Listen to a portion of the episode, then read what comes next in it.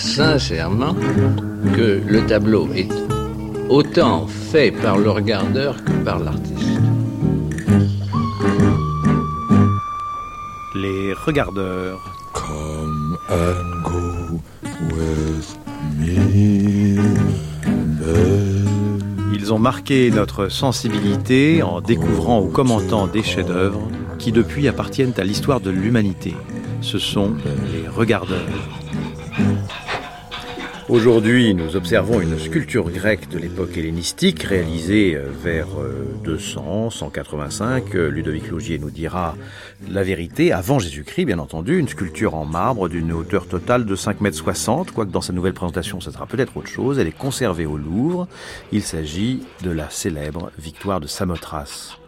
Comme vous le savez, l'île de Samothrace est située en mer Égée, au large de la côte Thrace, au nord-est de la Grèce. Et en mars 1863, c'est le vice-consul de France, Charles Champoiseau, intérimaire à Andrinople, actuellement Edirne en Turquie, et archéologue amateur qui entreprend d'en prospecter les ruines avec l'ambition de trouver de beaux objets pour faire sa cour à l'empereur. Et le 15 avril 1863, en effet, les ouvriers travaillant à l'extrémité de la terrasse qui domine le sanctuaire ouest mettent au jour différentes parties d'une grande statue féminine. Les recherches continuent pour retrouver la tête et les bras, mais en vain. En revanche, de nombreux petits fragments de draperie, de plumage sont soigneusement recueillis et permettent à Champoiseau de suggérer à juste titre qu'il s'agit d'une représentation d'une victoire, d'une niquée, comme on dit. Il envoie en France la statue et les fragments qui arrivent un an plus tard au Louvre, le 11 mai 1864, et c'est devenu la célèbre victoire de Samothrace. Charles Champoison donc notre regardeur.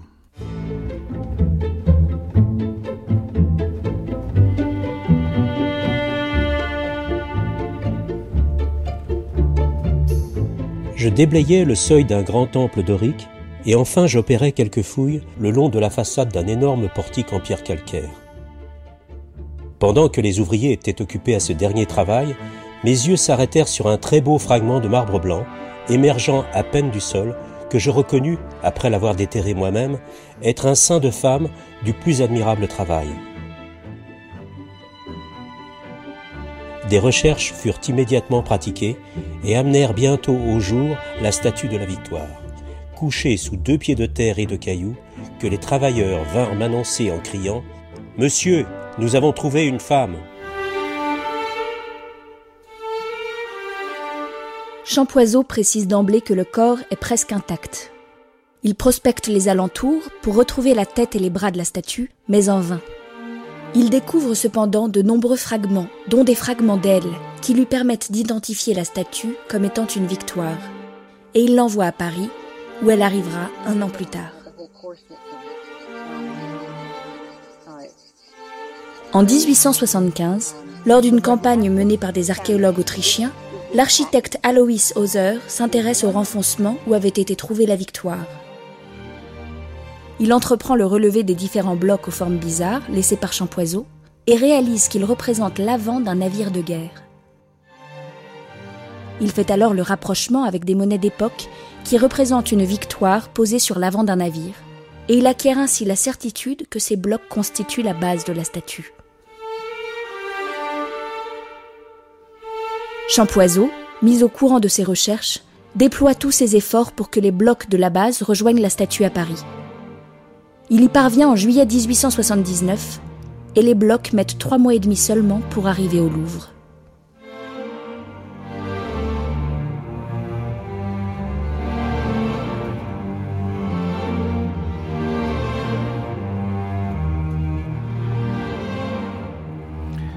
Vous connaissez euh, tous, je crois, la victoire de Samothrace, l'admirable sculpture de la déesse qui retient au sommet du grand escalier du Louvre des hordes de visiteurs, nouveaux dévots qui la saluent avec cet insistant rituel photographique qui s'est imposé à notre époque laïque.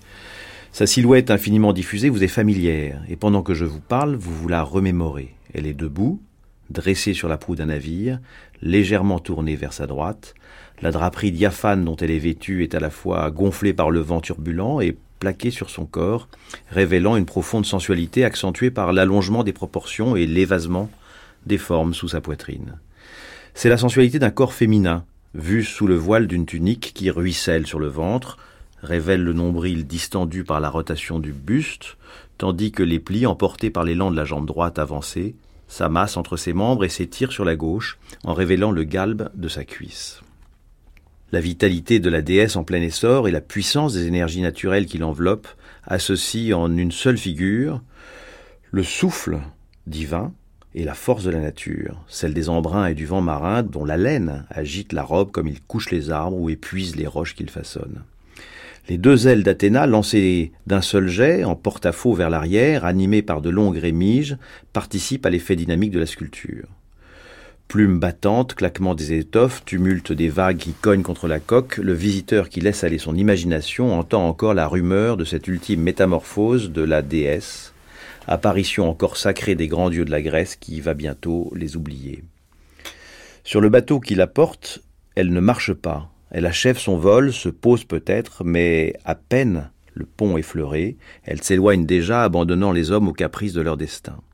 Et pourtant, par cette légèreté apparente, l'artiste réalise son ultime tour de force, puisqu'il utilise les trois tonnes de cette victoire qu'il a su faire paraître si légère pour prévenir le navire de sa désintégration. C'est en effet ce poids qui retient le marbre hein, qui compose la coque du bateau, et dont la couleur gris-bleu, veinée de blanc, imite l'eau et l'écume.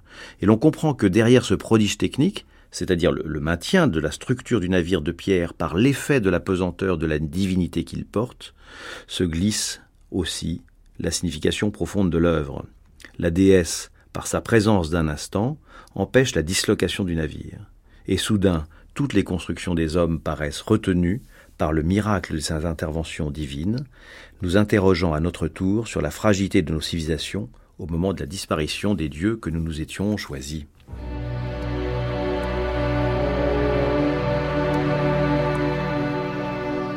Je n'oublierai jamais l'impression que je ressentis lorsque je vis pour la première fois cet arrangement provisoire et la victoire debout, fièrement campée sur son piédestal dont elle était séparée depuis tant de siècles.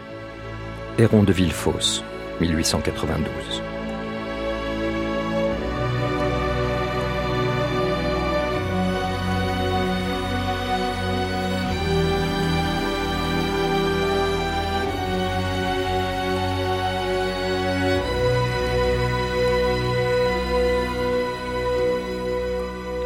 Pour parler de cette œuvre, je reçois dans notre émission l'artiste Régnier Le Ricollet. Bonjour Régnier. Bonjour.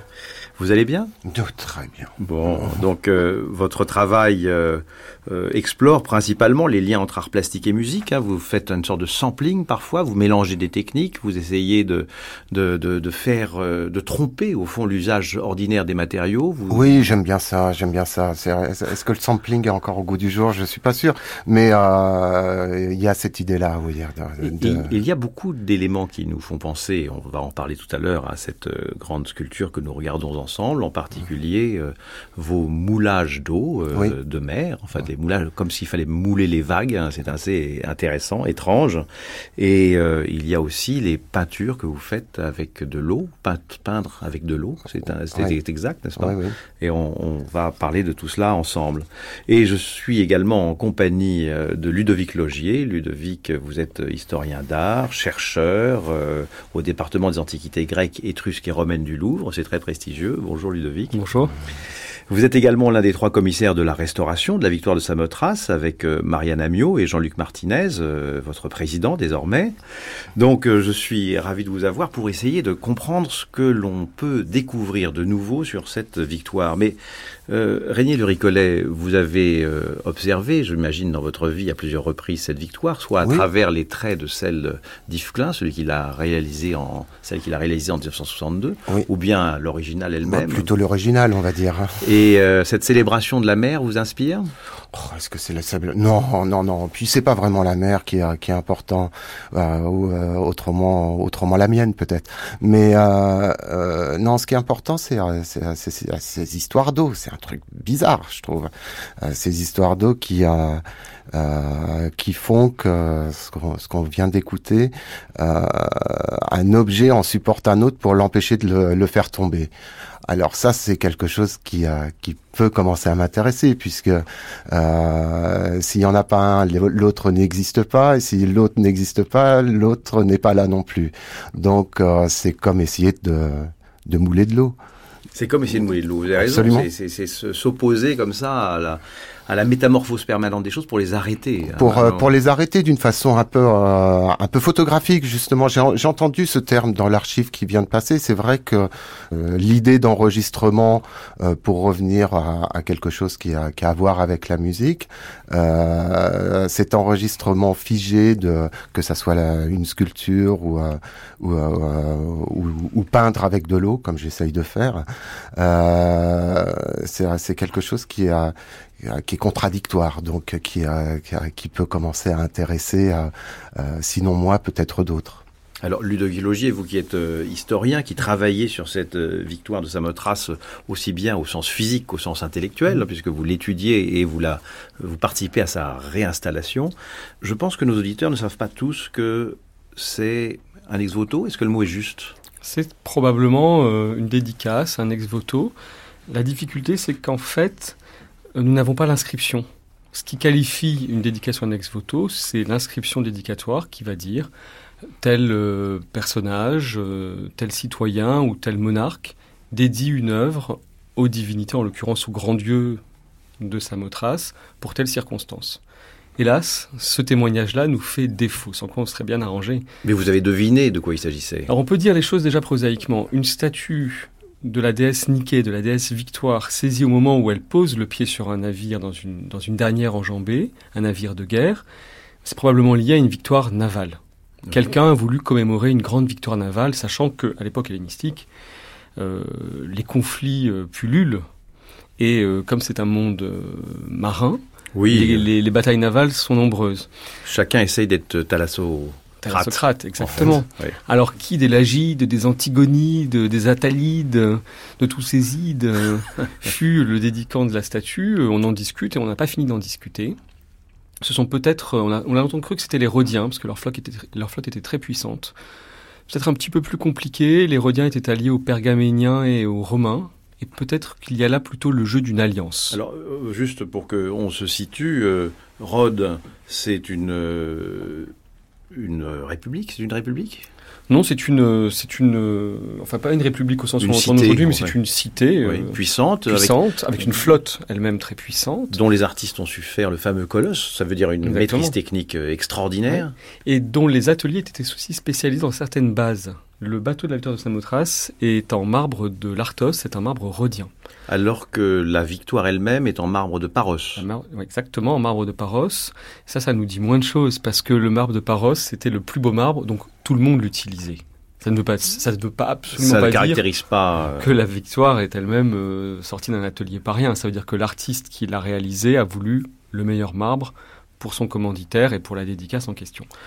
Donc dans l'histoire, il y a probablement les Rhodiens pour la base, mais est-ce que ce sont vraiment les dédicants? Ça, on ne peut pas le dire. Parce que c'est pas forcément le même artiste qui a fait la base et la victoire elle-même. Et il y a beaucoup d'énigmes sur le Il y a sur beaucoup l'artiste euh, Il y a beaucoup d'énigmes parce qu'encore une fois, les inscriptions font défaut. Il n'y a pas non plus de témoignages littéraires. Il n'y a pas de témoignage de Pausanias, il n'y a pas de témoignage de, de Pline qui puisse nous dire, comme pour d'autres œuvres, elle a été faite par un tel ou par un autre. On est obligé de jouer au, au jeu des devinettes. On peut imaginer que, puisque la statue fonctionne très bien avec le bateau dont elle assure pratiquement la stabilité, il y a un maître d'œuvre. Il y a un concepteur génial à l'origine de tout ce monument. Oui. Euh, mais celui-ci a, a joué sur plusieurs compétences, sur plusieurs ateliers. Il a conçu sa propre statue et il a fait appel à un atelier de Rhodes spécialisé, lui, dans l'édification de la base qui est montée de 23 blocs. Il y a 30 tonnes de blocs là. Donc c'est quelque chose de... de Quand je parlais de 3 colossal. tonnes tout à l'heure, il s'agissait donc que de la. La ces 3 statue- tonnes, c'est que la statue qui repose sur sa base. Alors on l'a reposée, on l'a repesée, pardon. Oui. En fait, elle est, elle est plus légère que cela. Elle pèse euh, moins de 2 tonnes et elle est posée sur un bateau qui lui pèse 27 tonnes et demie. Peut-être qu'un jour, Régnier de Ricollet, vous ferez euh, des œuvres de ce poids-là. Que- Non, C'est c'est pas une ambition. Hein. c'est pas une ambition, mais, euh, mais par contre, il y a quelque chose que, que j'aime bien dans, dans, dans ce qu'on vient de raconter, c'est qu'on sait rien. Oui. On sait vraiment pas grand-chose. Et, euh, et en même temps, il nous peut- a pas, euh, le conservateur en question ne nous a pas encore tout dit. Ah, Euh, ben, il, va, absolument. il va nous faire Non, et puis il y a des livres, et puis, et puis on, on se fait aussi une opinion. Mais on suppute. et et, et j'aime bien ce mot-là. Mais il y a quelque chose vraiment... euh, comment Je pense que, que chaque personne va, va, va aller vers ça pour, euh, pour euh, justement regarder et puis euh, essayer de chercher. Alors je ne sais pas comment fonctionnent les conservateurs, je sais pas, je, je, je sais pas comment comment vous allez euh, vers cette histoire-là, comment on redécouvre des choses, comment puisqu'il n'y a pas d'écrit. Hmm. Euh, il y, a, y, a, très peu de traces. On a juste un objet. Et ça, euh, on peut, on, peut aujourd'hui. Euh, J'avais l'impression aussi euh, d'un espèce de discours contemporain artistique comme ça, où on parle finalement plus que du poids, euh, de sa valeur, ou, ou des choses qui sont pas très intéressantes, quoi, finalement. Et mais j'aimerais bien aller, dans un truc un peu plus intéressant, dans le sens euh, déjà quelque chose de technique, parce que c'est c'est vrai que c'est un truc totalement incroyable. C'est d'une virtuosité folle, euh, Ludovic Logier? Réellement, il y a deux titres. Marianne Amieux l'a très bien expliqué dans les ouvrages qu'elle a écrits sur la victoire. Il y a deux choses qu'on confond ou qu'on mélange euh, quand on parle de chef-d'œuvre. Évidemment que la statue en elle-même, vous, vous l'avez bien décrite. Euh, c'est une virtuosité euh, folle de drapé bouillonnant, de drapé plaqué euh, sur, sur le corps, et, et, ça, tout le monde le perçoit bien. Mais monter tout le monument et faire en sorte que tout ça tienne ensemble, la statue est réalisée de six blocs différents. C'est un puzzle elle-même. Oui. Les ailes, les bras, le corps est en deux parties. Avec des porte-à-faux compliqués. Des porte-à-faux compliqués. donc il y, y, a aussi un tour de force en termes de, de, de, de statique. Et puis cette statue elle-même, elle est posée sur un bateau qui est un, un Lego de plusieurs blocs, et elle aide à sa stabilité. Donc il y a toute une inventivité qui est celle des anciens quand ils devaient construire un temple, quand ils devaient mmh. élever un monument complexe, et ils le faisaient pour différentes raisons. Ils le faisaient pour les dieux. Oui. Il faut, un ex voto s'est offert aux dieux pour rendre grâce, et donc il y a, y, y a, là une marque de, de piété. Ils le faisaient aussi pour euh, montrer leur excellence, l'excellence de leur cité. Donc se confronter un peu les uns aux autres. Il y a le, il y a l'idée de dire j'ai fait, j'ai fait mieux que quiconque, j'ai fait comme tu n'aurais pas imaginé que que je pourrais faire dans ces sanctuaires qui étaient des sanctuaires communs, tous les Grecs, celui de Samothrace, celui d'Olympie, celui de Delphes. Il y avait une compète, il faut dire les choses. Dans, dans ce secteur-là, il y avait d'autres monuments très ruinés aujourd'hui. C'était des marchés. Aussi. Qui étaient, euh, qui étaient très impressionnants. Et il, il, il fallait subjuguer pratiquement le, le, visiteur en disant, voilà, on vient d'offrir cet ex voto au Dieu et il surpasse tous les autres. Mais c'est quelque chose aussi. C'est bizarre de C'est assez étrange pour moi d'entendre de, euh, le, le, le, mot chef-d'œuvre parce que euh, j'ai plutôt le sentiment, euh, peut-être, hein, là je, je, je, suppute encore une fois, euh, j'ai plutôt le sentiment que on représente quelque chose comme vous venez de le dire, c'est euh, des espèces de concours comme ça. Mais euh, est-ce qu'on est dans l'idée de chef-d'œuvre euh, à cette période-là? Je, suis pas sûr. Le chef-d'œuvre vient un peu plus tard. L'idée du chef-d'œuvre. Dans votre travail, vous êtes dans l'idée de chef-d'œuvre parfois Non, non, non, absolument pas. Pourtant, je suis plutôt dans l'idée de ratage, moi. Pas du tout de chef-d'œuvre. Est-ce que le ratage est dans votre travail une, une occasion d'invention? Par exemple, ah, totalement. Vous, avez fait une invention technique très particulière. Mouler la mer, c'est quand même quelque chose de très particulier. Racontez-nous comment vous l'avez fait. Oh, c'est d'une façon très très simple. C'est justement, il n'y a pas de chef-d'œuvre, il n'y a que du ratage, et c'est par le ratage que je viens, euh, je viens plutôt dans le travail et dans l'expérimentation. Euh, L'idée de euh, de mouler de l'eau vient vient de 4 heures du matin dans une cuisine en fumant beaucoup de clopes, quoi. Non, c'est essayer de, de, fabriquer quelque chose qui ne euh, qui est totalement improbable finalement. Et c'est pour ça que la victoire, est, euh, euh, même si je découvre un peu plus l'histoire euh, aujourd'hui, peut se relier à ce que je peux faire parce que c'est c'est quelque chose qui est encore une fois qu'est-ce qu'on qu'est-ce qu'on fait qui ferait que ben normalement ça marche pas et puis là ça marche. Alors là, l'artiste dont nous parlons, euh, cet artiste inconnu qui a fait la victoire de Samothrace, il a essayé de faire quelque chose qui aurait pu ne pas marcher, c'est-à-dire des, des porte-à-faux très compliqués, euh, une, une expression finalement qui est, est-ce que et vous avez peut-être affirmé cela, euh, Ludovic Logier, assez unique pour son époque. Euh, c'est un des, c'est une apparition d'une d'une écriture nouvelle ou pas ou pas ou pas, pas réellement. La question c'est peut-être l'ambition de de l'œuvre, mais elle s'inscrit dans un style qu'on connaît par ailleurs euh, notamment pour les hauts reliefs de l'hôtel de Pergame, qui sont une les... sorte de machinerie immense, une gigantomachie, les dieux Donc c'est les hauts reliefs que vous trouvez cosmique. au musée de, Ber de, de, de Berlin, Berlin, au Pergamon Museum. Euh, Pergamon, mais, mais qui sont postérieurs, non? À peu près de la même euh, de la même période, à un demi-siècle près. D'ailleurs, on discute beaucoup pour dater l'un par rapport à l'autre. Dans le monde de l'art contemporain, ça fait une sacrée différence. mais pour nous, c'est rien. Pour vous, c'est rien. Les non, non, mais juste alors, on discute beaucoup pour savoir si l'un précède l'autre ou vice versa. C'est l'hôtel de Pergame, c'est ce qui accroche la date en bonne partie de l'œuvre d'un point de vue stylistique. On, cherche des batailles pour, euh, pour avoir une fête. Pour, euh, juste simplement pour préciser, cette, cette, euh, cette impression stylistique à laquelle vous pensez, c'est celle qui se caractérise par des corps qui apparaissent nettement sous des, sous des drapés qui en général sont très expressifs et qui participent à la dramaturgie générale de l'œuvre. Dramaturgie, c'est le terme. C'est-à-dire ce sont des œuvres qui sont des mises en scène. On saisit une œuvre au moment, enfin une, une statue, une niquée, une victoire au moment où elle atterrit précisément sur le bateau. Il y a une forme d'instantanéité. C'est un moment arrêté.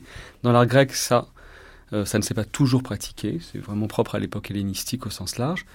Et puis, c'est ce bouillonnement des étoffes, le fait que par, par endroits, elles accrochent beaucoup la lumière, par d'autres, elles sont plaquées sur le vêtement, donc la lumière glisse. Cette espèce de contraste dans les effets euh, plastiques. Pendant longtemps, on appelait ça le baroque hellénistique. Le terme est un peu suranné, mais il dit quelque chose. on l'a employé par... Euh, simplement pour euh, préciser, c'est, ça, Ludovic le... Logier, que, contredisez-moi si c'est le cas, le, l'art hellénistique grec, c'est donc la dernière grande période de l'art grec, beaucoup plus expressive et descriptive que les précédentes, plus réaliste probablement, très souvent euh, décriée au début du XXe siècle, alors que ça fut très admiré dans les siècles précédents, puisqu'on peut dire que l'histoire moderne européenne, occidentale, c'est-à-dire du XVIe au XVIIIe siècle, a découvert l'art grec par l'art hellénistique qu'il a vu en particulier euh, à Rome, je suppose, euh, en Italie en tout cas. C'est à peu près cela, n'est-ce pas C'est à peu près cela. Dans un premier temps, euh, ce que les, les modernes ont vu, c'est de l'art hellénistique, sans le savoir. Le plus célèbre, c'est le Laocoon, peut-être Le Laocoon, effectivement. Qui avait été vu par Michel-Ange au moment de son ouverture, de sa découverte. Et, euh, et c'est ça que les, les, les modernes ont, ont, vu en premier pendant la Renaissance, mais en pensant que c'était l'art classique grec. Et puis après, le, le, filtre des études a fait que c'est devenu l'art hellénistique. En tout cas, ce sont ces machineries. Et ça, c'est vraiment très impressionnant de constater euh, cette volonté de, de subjuguer le, le spectateur. Euh, il y a de la mise en scène et, il, y a, y a, même de l'illusionnisme. Vous savez que la victoire de Samothrace était faite pour être vue de trois quarts sur le site. Oui. Aujourd'hui, on a cette vision systématiquement axiale qui est celle de l'escalier, mais c'était un monument qui était implanté de trois quarts dans un espace défini. Et quand on le regarde bien, au moment où on le restaure, on se rend compte qu'il est parfaitement achevé là où il était visible sur le trois quarts mmh. qui n'était pas visible. Un peu la, plus paresseux, peut-être. La sculpture était bochée. Vous voyez, donc c'est pour ça que je parle aussi de, de, de, mise en scène. Ce baroque dont nous parlons, euh, Régnier Ricollet, vous intéresse cette sorte de façon de capturer la vitalité des choses, la vitesse euh, du monde en mouvement euh... Oui, bien sûr que, ça, que c'est intéressant, mais, mais c'est pas nouveau, je veux dire. On en, on en parle là, on en a encore parlé avec les futuristes, on en, on en reparle avec... Euh, beaucoup d'artistes contemporains. Donc je pense que c'est même plus euh, c'est plus que quelque chose qui est ancré dans notre culture. Je vais, euh, je vais dire si on a des voitures qui roulent vite aujourd'hui, c'est bien c'est bien qu'on en a envie. Participer même, au dynamisme du monde. Même si je déteste ça, je préfère l'avion, ça va beaucoup plus vite. Mais euh, est-ce que c'est euh, est-ce que c'est le dynamisme du monde? Est-ce qu'on recule pas? J'en sais rien. Tout ça, c'est c'est des questions qui sont toujours un, un petit peu étranges. Euh, Est-ce que vous avez fait les beaux-arts Oui, j'ai oui. fait les beaux-arts. Est-ce qu'on vous parlait de l'art grec à ce moment-là? Oui, on en a parlé très peu. Euh, mais bien sûr qu'on qu a des cours. Euh, Est-ce que ça veut dire que c'était, ça vous a paru vous qui êtes un, un artiste assez jeune, euh, est-ce que ça veut dire que ça vous a paru inutile euh, ah non, pour vous ou au contraire inspirant ou est-ce qu'on tous les artistes jusqu'au début du 19e siècle regardaient cela jusqu'à on pourrait même dire jusqu'à Giacometti ouais, au moins ouais. hein, et et, enfin, et les artistes Fontana visiblement aussi hein. Fontana pas mal ouais mais pas à cause de l'aspect néoclassique de son travail à un moment donné au début de sa carrière dans les années 30 mais euh, est-ce que c'est c'est une inspiration qui a une validité encore aujourd'hui? Ben, ça, ça, a une validité pour, pour moi parce que dans, dans chaque exposition, euh, il y a toujours quelque chose que je regrette de ne pas voir. Et euh, pour ça que je, je, revenais sur Fontana, où, où je m'aperçois que, que quelqu'un comme, comme Fontana peut à la fois faire un geste ultra conceptuel, euh, prendre un cutter, taillader une, une toile, et puis d'un autre côté, on est dans le visage, on est dans la, on est dans de la poterie, on est dans dans, dans du crocodile, dans, dans du crabe, et, euh, et pratiquement ça au même moment. Et c'est vrai que moi j'ai toujours euh, j'ai toujours mis euh, du visage à l'intérieur des, des, expositions, même si la dernière est très, euh, je dirais, abstraite, entre guillemets, puisque est-ce que, est-ce que, le terme est bon pour, pour moi Je crois pas. Mais euh, pour parler à l'aveugle, encore une fois, euh, c'est quelque chose qui, qui, qui, est plus juste. Et ce visage-là, là, pour une fois, intervient euh, d'une façon, façon assez simple par le collage. Mais plus que ça, moi, ce qui m'a toujours impressionné, c'est plutôt comment le romantisme va, va aller chercher chez les Grecs, comment, euh, euh, c'est vrai que que j'ai regardé même, mais, tout cet art-là euh, à, à, partir du 19e. Mais vous avez raison, parce que ce sont les romantiques qui ont découvert, euh, pour une partie, l'art grec. D'ailleurs, si vous me permettez une transition qui est parfaite, c'est qu'en 1869, c'est-à-dire euh, au début du romantisme, Frener donc, nous fournit la première description de la statue de la victoire dans le catalogue de la sculpture grecque du Louvre. Et donc, nous allons l'écouter.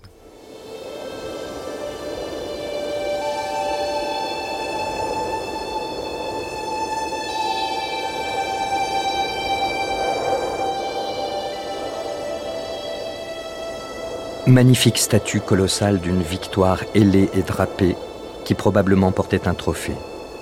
Le sculpteur l'a représentée au moment où, venant du haut du ciel, elle touche la terre. La partie supérieure de son corps était donc penchée en avant et les ailes formaient le contrepoids. La draperie de la déesse est presque transparente. Bien qu'elle date de l'époque des successeurs d'Alexandre, cette admirable sculpture se rapproche tout à fait du grand style de l'école de Phidias. Rien de plus hardi que le mouvement du chiton, fouetté par le vent, et dont la disposition n'a presque pas d'analogie dans l'art ancien. On ne saurait comparer à ce marbre qu'une statue du Parthénon et le torse de la seconde fille de Niobé au musée du Vatican. Willem Frener, notice de la sculpture, musée impérial du Louvre, 1869.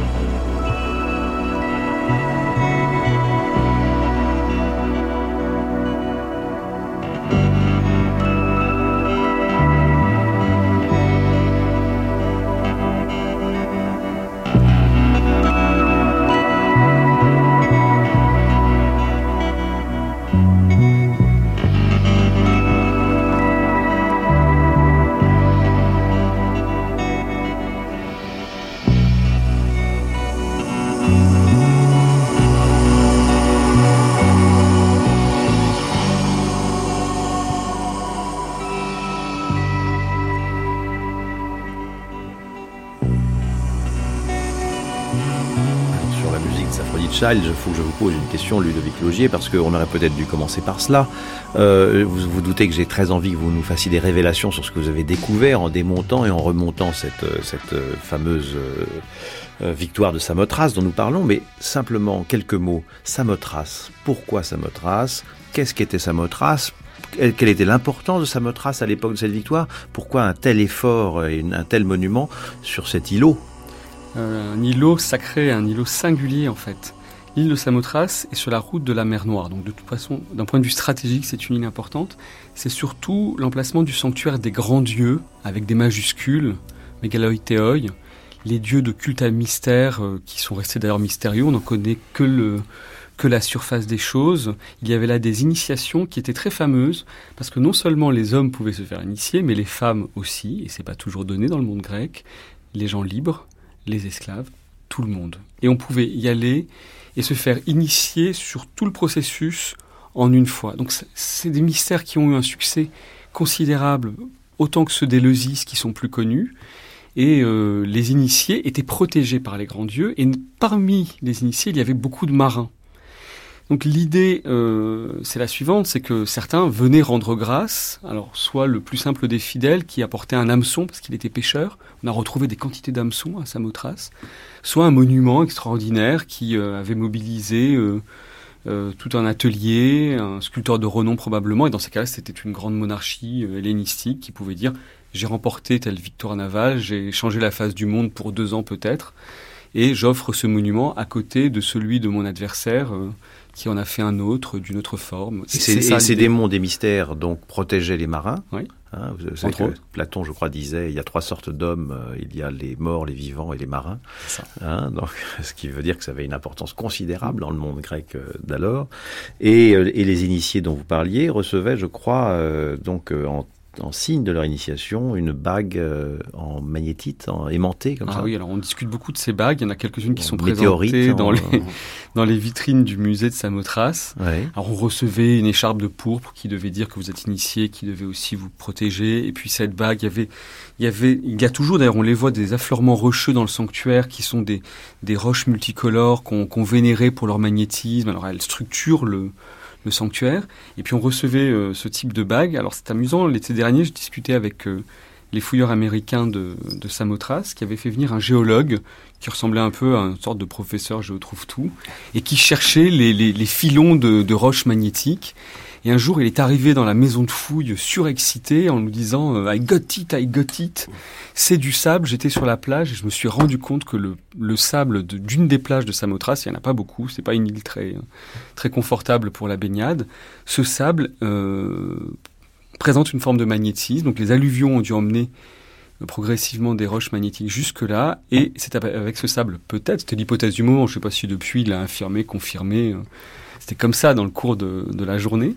C'est peut-être ce sable qui a servi. En tout cas, il y, y, a vraiment là un mysticisme très particulier qui était très important dans le monde grec. Il y a aussi une autre raison, c'est que le sanctuaire devient important à l'époque hellénistique parce que le père d'Alexandre le Grand euh, craque pour euh, la mère d'Alexandre le Grand dans le sanctuaire. Philippe II de Macédoine et Olympias, c'est là que ça se passe. C'était là. C'était là. Donc il y a une histoire d'amour. Et, et, la face du monde en fut changée, quand même. bon. Mais du coup, pour être plus sérieux et revenir à, à mes fonctions louvresques, ce qui s'est produit, c'est que la dynastie en question a voulu marquer justement ce, cet événement et donc a protégé de son patronage le sanctuaire. Et comme on sait qu'Alexandre le Grand a ensuite fondé un empire que se sont partagés les grandes dynasties hellénistiques, chacun a voulu tirer une part de cette histoire vers lui en disant mais nous aussi bien sûr à la suite d'Alexandre, à la suite de son père, nous protégeons le sanctuaire, Ptolémée offre les propylées, Arsinoé offre la plus, la plus grande rotonde du monde grec, etc. etc. Donc c'est à la fois un sanctuaire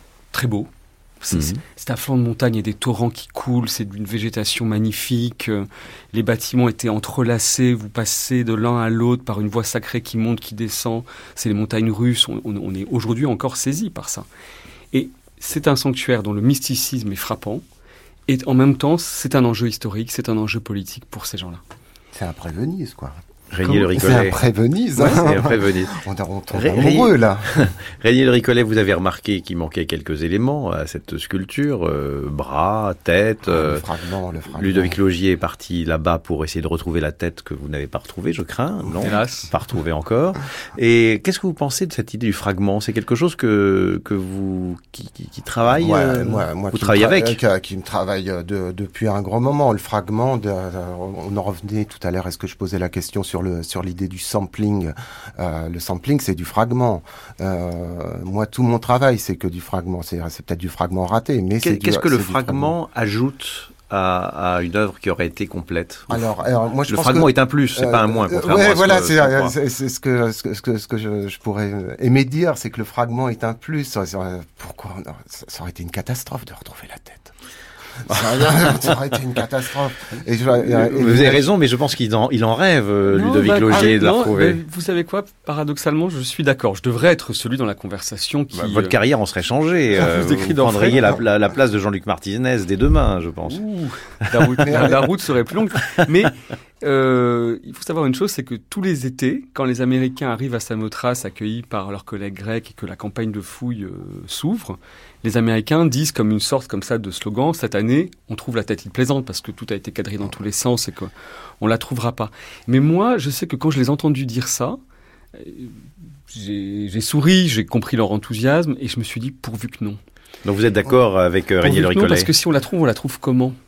Oui, trouver la tête, c'est une chose, elle mais trouver la... très décevante. Alors, elle pourrait être décevante, j'en doute, parce que je pense qu'elle devait être à la hauteur du reste, mais elle est peut-être cassée en deux, peut-être qu'elle est complètement épeauffrée, peut-être qu'elle serait un regardable. Complètement fragmentée. Régnier Le Ricollet, vous en voulez surtout pas de vous non plus cette tête. je, euh, je l'aime bien comme ça. Ouais. Je l'aime bien comme ça parce que c'est euh, c'est quelque chose qui me parle beaucoup plus de justement l'idée de fragment. Euh, on va reparler de Barthes. Hein, le fragment d'un discours amoureux, c'est quand même quelque chose qui a, qui moi m'a passionné. Et puis là, cette idée de, de euh, cette idée de rencontre amoureuse, euh, c'est quelque chose qui est ultra contemporain aujourd'hui. On parle par fragments, on écrit par fragments et on regarde des choses uniquement par fragments. D'où ça vient tout ça? Est-ce que ça vient pas de là finalement? L'indétermination. Parfois, lorsque vous travaillez sur des peintures, d'ailleurs, faudrait que vous nous parliez de ces peintures que vous faites avec, avec de l'eau, euh, ou, ou, bien avec le, le, un pistolet à colle, vous, oui. vous, vous faites quasiment fondre des, images, etc. Donc euh, vous, vous effacez euh, ou vous déformez. Il y a quelque chose qui va se faire dans l'esprit du regardeur, qui va être transformé par euh, par la disparition ou la dissolution de l'image, non? Alors euh, il y a deux choses effectivement. La première chose, c'est euh, ce qu'on évoque là, les, les, dessins à la colle. Les dessins à la colle, c'est simplement le fait de dessiner sur des, des pages de magazines et en, en fait euh, de euh, avec de la colle chaude, avec un filet de colle. Et on remonte, je remonte d'une façon dans une baignoire, encore avec des histoires d'eau, puisqu'il faut, je la décolle à l'eau. Bah oui. euh, je remonte un fragment d'une du, image, mais un fragment qui est de 10%. Euh, c'est même pas la victoire. C'est vraiment c'est un le, tout petit fragment. Il y a ailleurs dans une vitrine je, un, une, un, bout de main hein, de la victoire. Voilà. Donc, euh, donc et, euh... et, et, par rapport à ça, l'image est toujours là. Oui. L'image est, est, toujours présente, même si il y a mon geste de, de, du dessin. L'image est toujours présente et même si, encore une fois, il manque 90% de l'image. Donc je pense qu'il y a un peu à voir avec, euh, avec toutes ces idées, euh, justement, qu'est-ce qu qui est préservé, qu'est-ce euh, qu'on a archivé, euh, qu'est-ce que qu'est-ce que c'est que cette idée de fragment. Moi, je, je, vraiment, quand, je, quand, quand, quand, on parle de ça, j'ai l'impression de, voilà, c'est c'est ma, ma petite fille qui va écrire des textos elle écrit en fragments également. Donc finalement est-ce qu'on n'est pas dans l'ultra contemporain? En tout cas, on est vraiment oui, aujourd'hui euh, avec. Euh, je ne sais pas comment vous faites, mais euh, quand je regarde quelque chose euh, sur sur Internet, c'est pire que la télé. On va beaucoup plus vite. Et je pense que c'est toujours intéressant de remontrer ça, de remontrer qu'est-ce qui se passe vraiment aujourd'hui sur l'idée de regarder les choses encore. Alors il y a peut-être quelque chose de, plus vif qui naît lorsqu'on a affaire à un fragment parce que le, on, re, on, rend actif à nouveau euh, la, la, complétude ou euh, mentale comme ça que l'on doit faire sur le sur l'œuvre. Alors figurez-vous euh, Ludovic Logier que en 1933 on annonçait déjà la nouvelle présentation de la victoire de Samothrace. Nous allons écouter cela.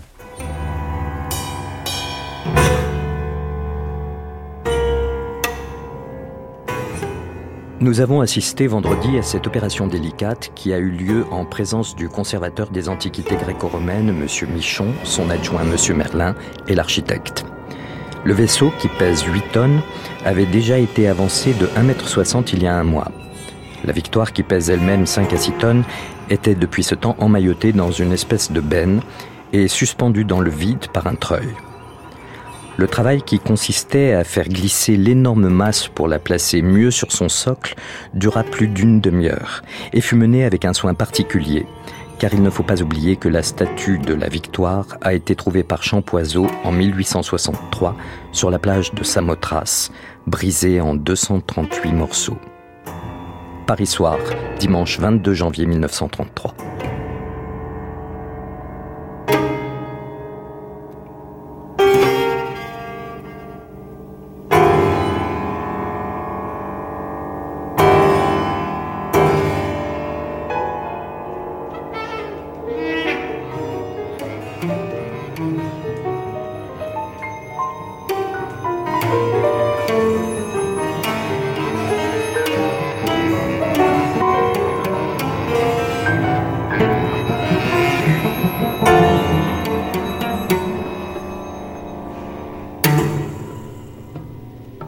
Haut de l'escalier d'Aru, dégagé, la victoire de Samothrace semble s'envoler à travers le temps et l'espace. La sobriété utopique de sa présentation actuelle, dans une région débarrassée de tout moulage, ne lui nuira pas. Au contraire, car elle fait valoir ce qu'il y a de classique encore, parfois injustement méconnu, dans l'allégorie aérienne de la victoire sonnant sur les eaux un triomphe de bataille marine. Les ailes frémissent, plus allègres. On oublie mieux, grâce au socle récemment rajusté et qui jadis existait au vrai ainsi que la publication autrichienne en témoigne, la fatale mutilation des pieds. On n'a pas osé monter l'ensemble sur plaque tournante, ce qui eût permis la présentation par le travers, tel que les monnaies l'attestent. Mais il suffit d'apercevoir du bas des marches l'effet obtenu pour en sentir la probité, la qualité. Gilbert Charles Picard, Courrier de l'art antique, 1934.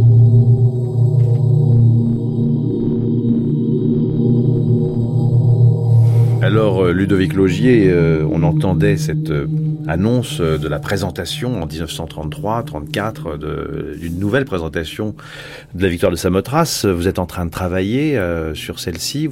Il y a des, il y a des nouveautés dans cette présentation? Vous avez changé quelque chose? Vous avez découvert quelque chose? Qu'est-ce qui s'est passé?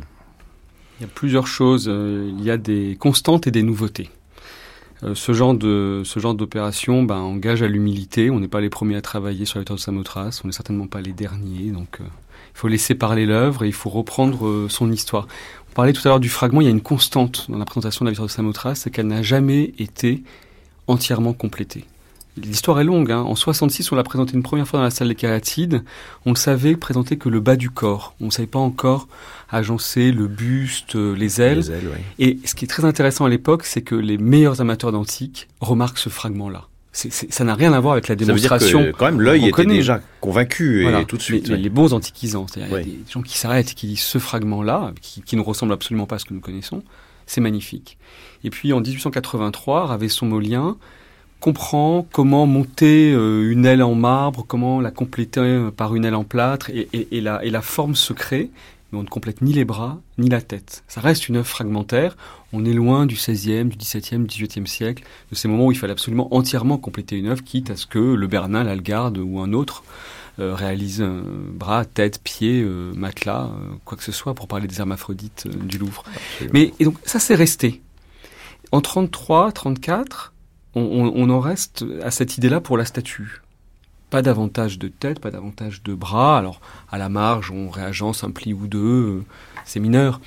Euh, c'est le bateau qui occupe. Alors, on l'avance pour des questions de vision dans l'escalier, et puis on modifie l'élévation du monument dans son ensemble. Fondamentalement, c'est donc une statue de victoire sur un bateau. En ajoutant un bloc intermédiaire, qu'on a longtemps dit en ciment, mais qui en fait est en, est en marbre. On l'a fait analyser récemment. C'est du marbre de Carrare gris, assez rare d'ailleurs, parce que pas très bon. Mais, mais récent, installé récemment. 33, 33, 33. On rajoute ce bloc, c'est ce que dit le texte, pour euh, améliorer la présentation, parce qu'il manquait un élément intermédiaire dans le bateau. Parce que, vous savez, la science euh, invite à, l'humilité. Euh, en 33, on était convaincu qu'on avait compris comment se présenter exactement ce type de bateau pendant l'Antiquité. Malheureusement, on avait tort. Maintenant, vous êtes convaincu d'autre chose. ça fait longtemps qu'on est convaincu d'autre chose pour les meilleures euh, raisons de l'époque, avec la meilleure volonté du monde, on a rajouté ce bloc parce qu'on considérait qu'on verrait mieux la statue et que le bateau serait plus conforme à certaines monnaies antiques. On se trompait, et d'ailleurs on l'a assez vite senti parce que la restauration de l'avant du bateau, de la proue qui avait été modifiée aussi, a été dérestaurée quelques mois plus tard. On a laissé tomber une partie de la proposition, chose que tout le monde ignore. Il n'est resté, resté qu'une partie du projet, c'est-à-dire ce bloc intermédiaire, cette proue était terminée par un éperon à l'origine? À l'origine par un éperon, mais là on. Alors, Ça on l'a jamais, on l'a jamais vu. On l'a jamais vu. Mais en 33, on a changé un peu le, le, départ de cette proue. Mais c'est fugace dans l'histoire de l'œuvre. Toujours est-il que ce bloc est resté, alors qu'il trahit euh, l'œuvre à deux titres? Pendant l'Antiquité, maintenant nous le savons parce qu'on en a retrouvé sous le bloc moderne les traces. Pendant l'Antiquité, la statue était directement sur le bateau. Et dans sa première présentation historique au XIXe siècle, elle était présentée directement sur le bateau. Alors, quand on a présenté ça en commission internationale, parce qu'on s'entoure d'une commission internationale pour euh, prendre ce genre de décision, j'ai bien prévu deux heures pour en parler à nos amis grecs, allemands, américains, en disant ça va être une bataille d'Hernani, est-ce qu'on enlève le bloc, est-ce qu'on le garde? J'avais fourbi euh, mes armes, aiguisé mes couteaux, Jean-Luc Martinez était prévu en couverture, on allait charger, et on a expliqué ce que je viens de vous dire en dix minutes, et tout le monde s'est regardé en disant, mais le bloc de 33, c'est le reliquat d'un projet à moitié annulé quelques mois plus tard. On s'arrête, on l'enlève. Et ça, ça a été un des plus beaux moments de ma vie professionnelle. J'aime pas le terme professionnel, mais de ma vie tout court, ma vie d'amateur d'art, d'amateur d'art. Oui, bien sûr. Parce que moi, ça faisait des années que je connaissais l'histoire de ce, de ce bloc et que je commençais tout au pot sur la victoire de Samothrace, comme ça, en disant c'est la victoire de Samothrace, c'est Niké saisi au moment où elle atterrit sur un bateau, faites abstraction du bloc moderne, il fausse la vision du monument, on a 50 cm en trop, mettez la main à cette hauteur-là pour euh, comprendre le monument. Je l'ai fait en tant que prof, je l'ai fait en tant que chargé de TD, je l'ai fait à ma grand-mère, je l'ai fait à ma mère, je l'ai fait à tout le monde. et quand on a pris cette décision, je me suis dit, voilà, on n'aura plus besoin de cette précaution oratoire, on revient à quelque chose. Mais l'état fragmentaire nous importe, et évidemment on le conserve. Alors, on le conserve, mais comme on apprend des choses, évidemment on le modifie un tout petit peu, mais c'est à la marge. Alors c'est pratiquement rien pour, euh, pour beaucoup, mais pour nous, euh, ça veut dire beaucoup. Euh, on trouve, on a, il y a des caisses de fragments qui sont arrivées. Alors, euh, au 19e siècle, on a rajouté toute une série de fragments parce qu'on a su les mettre. On a trouvé des palmettes, des, des fragments de couleurs aussi, des fragments colorés, non Non, des fragments de draperie et des fragments de plumes. Ah oui. Alors, au 19e, la plupart des raccords ont été faits. Mais là, on a la, la main sur l'œuvre pratiquement. Alors, on a réouvert nos tiroirs de ces fragments rapportés par Champoiseau. On a réussi à en replacer un ou deux. Mais une, une grande plume comme ça de 30 cm au sommet de l'aile, c'est, ça, ça, la prolonge dans son dynamisme. bien sûr, mais c'est très agréable. Et puis on a trouvé de la couleur, mais de la couleur invisible. La couleur invisible pour les yeux, c'est pas génial. Je sens que ça, ça vous ça plaît, Régnier de Ricolet. Ça, la ça couleur invisible. De la couleur Je tease un peu la, couleur invisible. De la, couleur invisible, mais ça c'est formidable pour moi. Ça, ça commence à être ah bah intéressant. Est-ce que vous voulez que je vous raconte l'histoire? Ah bah absolument. Parce que toutes ces statues, pendant l'Antiquité, étaient peintes. On le sait. Bon, elles étaient peintes en bleu, en rouge, avec des demi-teintes parfois. On, exagère sur la vivacité de ces couleurs. Parfois, il s'agissait aussi de rose, d'orange et bon. Mm. On le sait. Pour la victoire de Samothrace, ça n'avait jamais été repéré. Or, là, nous étions devant face à un enjeu, à deux enjeux. Essayer de mieux étudier la statue et essayer de ne pas faire de bêtises. Parce que quand on nettoie une œuvre, il faut faire attention à ne rien enlever euh, qui serait euh, perdu pour toujours. Donc on a ausculté l'œuvre. Alors, avec des microscopes, avec des UV, avec des infrarouges, rien. Comme disent les Grecs, typota, nada, niet. On était un peu déçus, et puis moi j'étais un petit peu méfiant aussi en me disant euh, peut-être qu'on va nous le reprocher de ne rien avoir trouvé. il a fallu persister. On a fait venir un Italien immatriculé à Londres qui s'appelle Giovanni Veri et qui travaille pour le Courtois Institute, qui a beaucoup regardé les barbes du British Museum. Alors lui a une lampe magique. Il n'y a pas de terme, on se croirait dans une boîte de nuit à Ibiza dans les années 80. C'est une lampe à LED bleu, rouge, vert, blanc. Ça excite la matière, mais le, signal renvoyé par la lumière, on ne peut le voir que par le filtre à infrarouge qu'on place dans un appareil numérique. Mhm. Et là, une seule couleur, pas toutes malheureusement, une seule couleur, le bleu égyptien à base de cuivre, fluoresce en blanc. Sur quelle partie? Alors, on prend rendez-vous, on y passe trois jours, on s'enferme dans la cabine de restauration avec des sandwichs, et on indique euh, au bon Giovanni Veri de commencer par le bord d'un manteau, parce que c'est un endroit probable euh, pour un décor peint. Dans les dix premières minutes, on a trouvé la couleur. Pendant après, pendant deux jours, on n'en a pas retrouvé. Et donc, on a trouvé à ce moment-là une couleur qui est invisible à l'œil nu, qui est invisible au microscope, mais avec cette technique-là, elle se révèle et on la voit uniquement de façon différée. Donc, on sait que le manteau de la victoire était souligné d'un galon de, bleu. Et plus tard, euh, pendant le week-end, on en a trouvé, mais de façon beaucoup plus diffuse, sur les plumes. Et là, manifestement, c'était du bleu et autre chose. Les ailes étaient peintes, mais alors d'une couleur qui pouvait être du bleu et du blanc du bleu ciel, du bleu et du jaune du vert, du vert canard. Quelle était la mode C'est Rémi, ça vous inspire euh, ces, reconstitutions, peut-être fictives le, le, côté, euh, est-ce que c'est vraiment fictif Parce que moi, tout de suite, ça a l'air sérieux. Hein. Ça a l'air d'être très sérieux. Et là, moi, je, je, je suis tout oui, j'adore ça parce que c'est, ça m'évoque tout de suite euh, toutes ces photographies spirites du 19e euh, sur le sur l'idée de bah, voilà euh, qu'est-ce qu'on peut choper sans le voir? Qu'est-ce qu'on peut voir sans, sans le comme sentir? comparaison. Et, et, ces photos spirites Aujourd'hui, on sait, comme dans les, dans les Victoires, on sait que c'est une arnaque totale, à part deux ou trois clichés peut-être. Et, euh, Parce qu'il y avait ces, ces, personnages avec des ectoplasmes qui sortent de leur bouche. Euh, absolument, et, et, vous savez comment est-ce qu'on parle de ça? Pardon, je vous interromps parce que après je vais oublier. on parle de fantôme de polychromie. Eh ben, voilà. voilà. Vous avez Nous, raison, on, on, parle de fantôme de polychromie parce qu'on révèle en négatif, on, on devine. Mais bon, Moi, je vais vous laisser tous les deux, là, c'est trop bien. non, mais c'était pour dire. Non, c'est vrai que c'est vrai que même euh, encore une fois quelque chose qu'on ne voit pas, on va le voir que par que par rapport à un filtre, cette couleur qui va mm. qui va commencer à apparaître, ça donne quand même une image, une image ultra intéressante, même si elle est pas même pas uniquement scientifique. De la même façon que toutes ces images qui, euh, qui ont été traitées au 19e pour, euh, pour essayer de voir des fantômes, même si on sait que ça marche pas, que c'est pas la, la, vérité photographique, si c'est des montages, esthétiquement, c'est des choses qui sont sublimes. Sublimes, c'est Et de, de la même façon, voilà, ça c'est vraiment des... Moi, j'ai beaucoup travaillé sur euh, sur euh, sur l'idée d'enregistrement spirit. Ça me plaisait beaucoup que, que des personnes sous hypnose euh, parlent en grec ancien qu'on qu'on dont on avait oublié les termes, que qu'on parle à sa grand ou qu'on parle, qu'on parle à des, gens très connus. C'est du blabla et c'est des choses qui sont pour moi qui euh, sont totalement fausses. Mais l'idée de pouvoir l'enregistrer, pour ça que l'enregistrement est intéressant, et ces fragments d'enregistrement, puisqu'on les capte par les ondes, on les capte, on essaye de les capter n'importe comment sur des cassettes, voilà. Et cette idée-là de choper quelque chose qu'on ne voit pas, qu'on n'entend pas, ça, je pense que c'est la meilleure façon de parler de, ce que j'aime et de mon travail.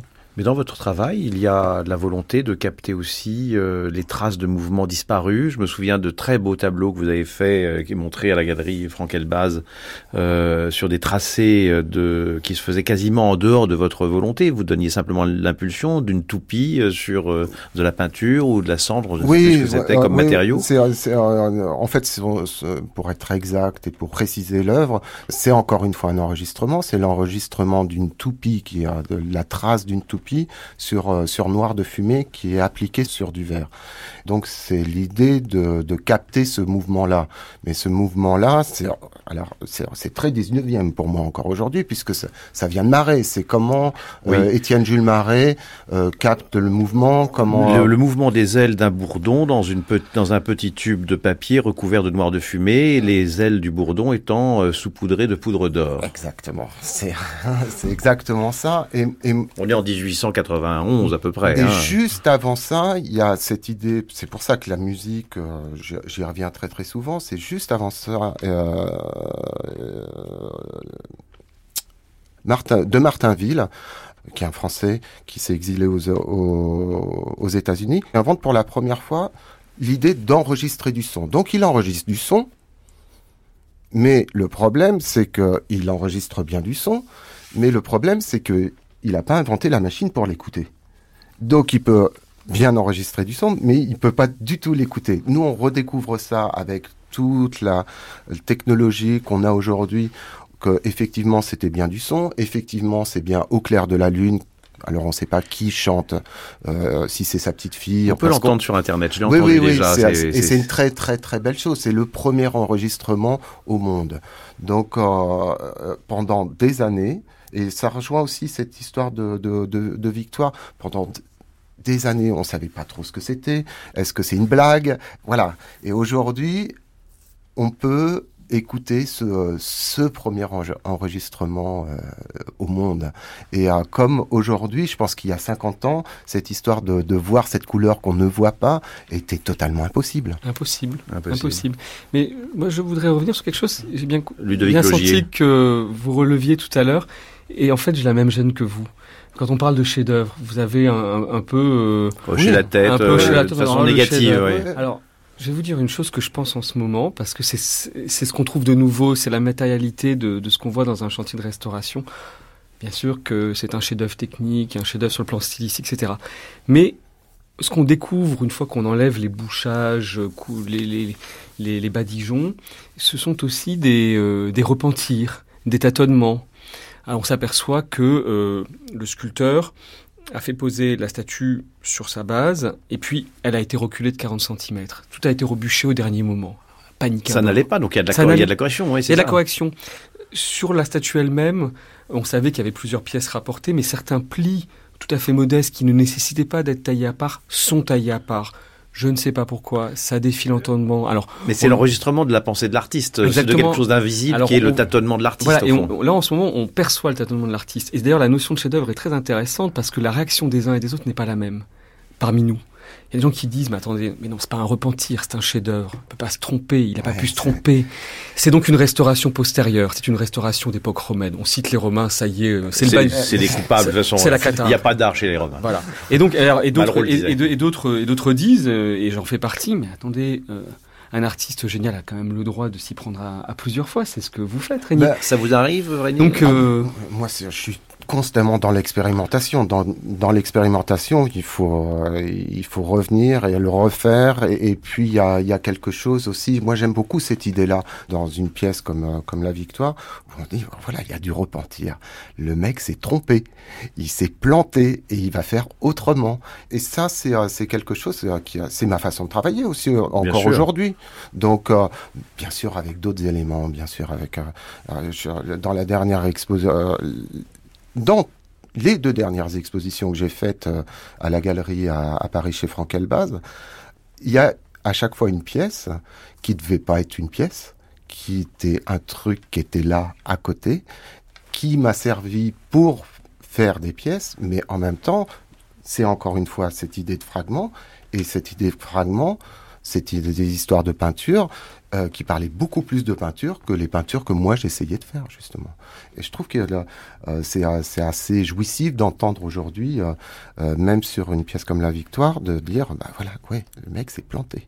Mais il s'est pas complètement planté. Il y a quand même une sacrée réussite derrière Ludovic non, il, a, il a très largement réussi son projet et c'est un tour de force. Mais à certains endroits, il s'est un peu repris, il a un peu tâtonné, mais comme tous les grands artistes. Et ça, c'est super émouvant de d'essayer de le comprendre, de le voir, et, c'est ce qui fait un peu le, sel d'une d'une restauration. Une restauration, c'est vraiment un moment privilégié mmh. pour laisser parler l'œuvre et lui faire dire des, des choses qu'on ne savait pas. Merci Ludovic Logier, merci Rémi Loricolet.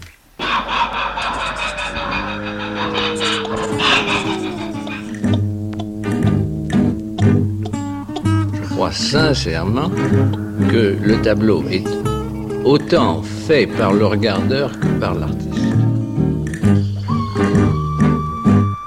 C'était Les Regardeurs, une émission en partenariat avec Beaux-Arts Magazine. Aujourd'hui, nous avons regardé une sculpture de l'Antiquité grecque, célèbre, la victoire de Samothrace. Durant l'émission, vous avez pu entendre euh, des musiques, vous les avez reconnues, du groupe Les Aphrodite Child. C'était, c'était pour faire un jeu de mots, n'est-ce pas, avec Demis Roussos dans les années 70. Le titre, c'était Aegean Sea. On a essayé d'être cohérent, hein, c'est pas mal. Vous retrouverez toutes les références des livres et des musiques sur le site franceculture.fr. Attaché d'émission Claire Poinsignon.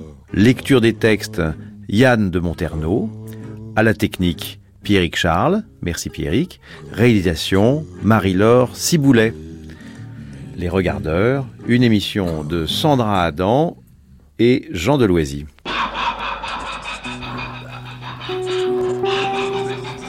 Il faut toujours faire la différence entre ce que désigne une chose et l'idée que l'on a de cette chose.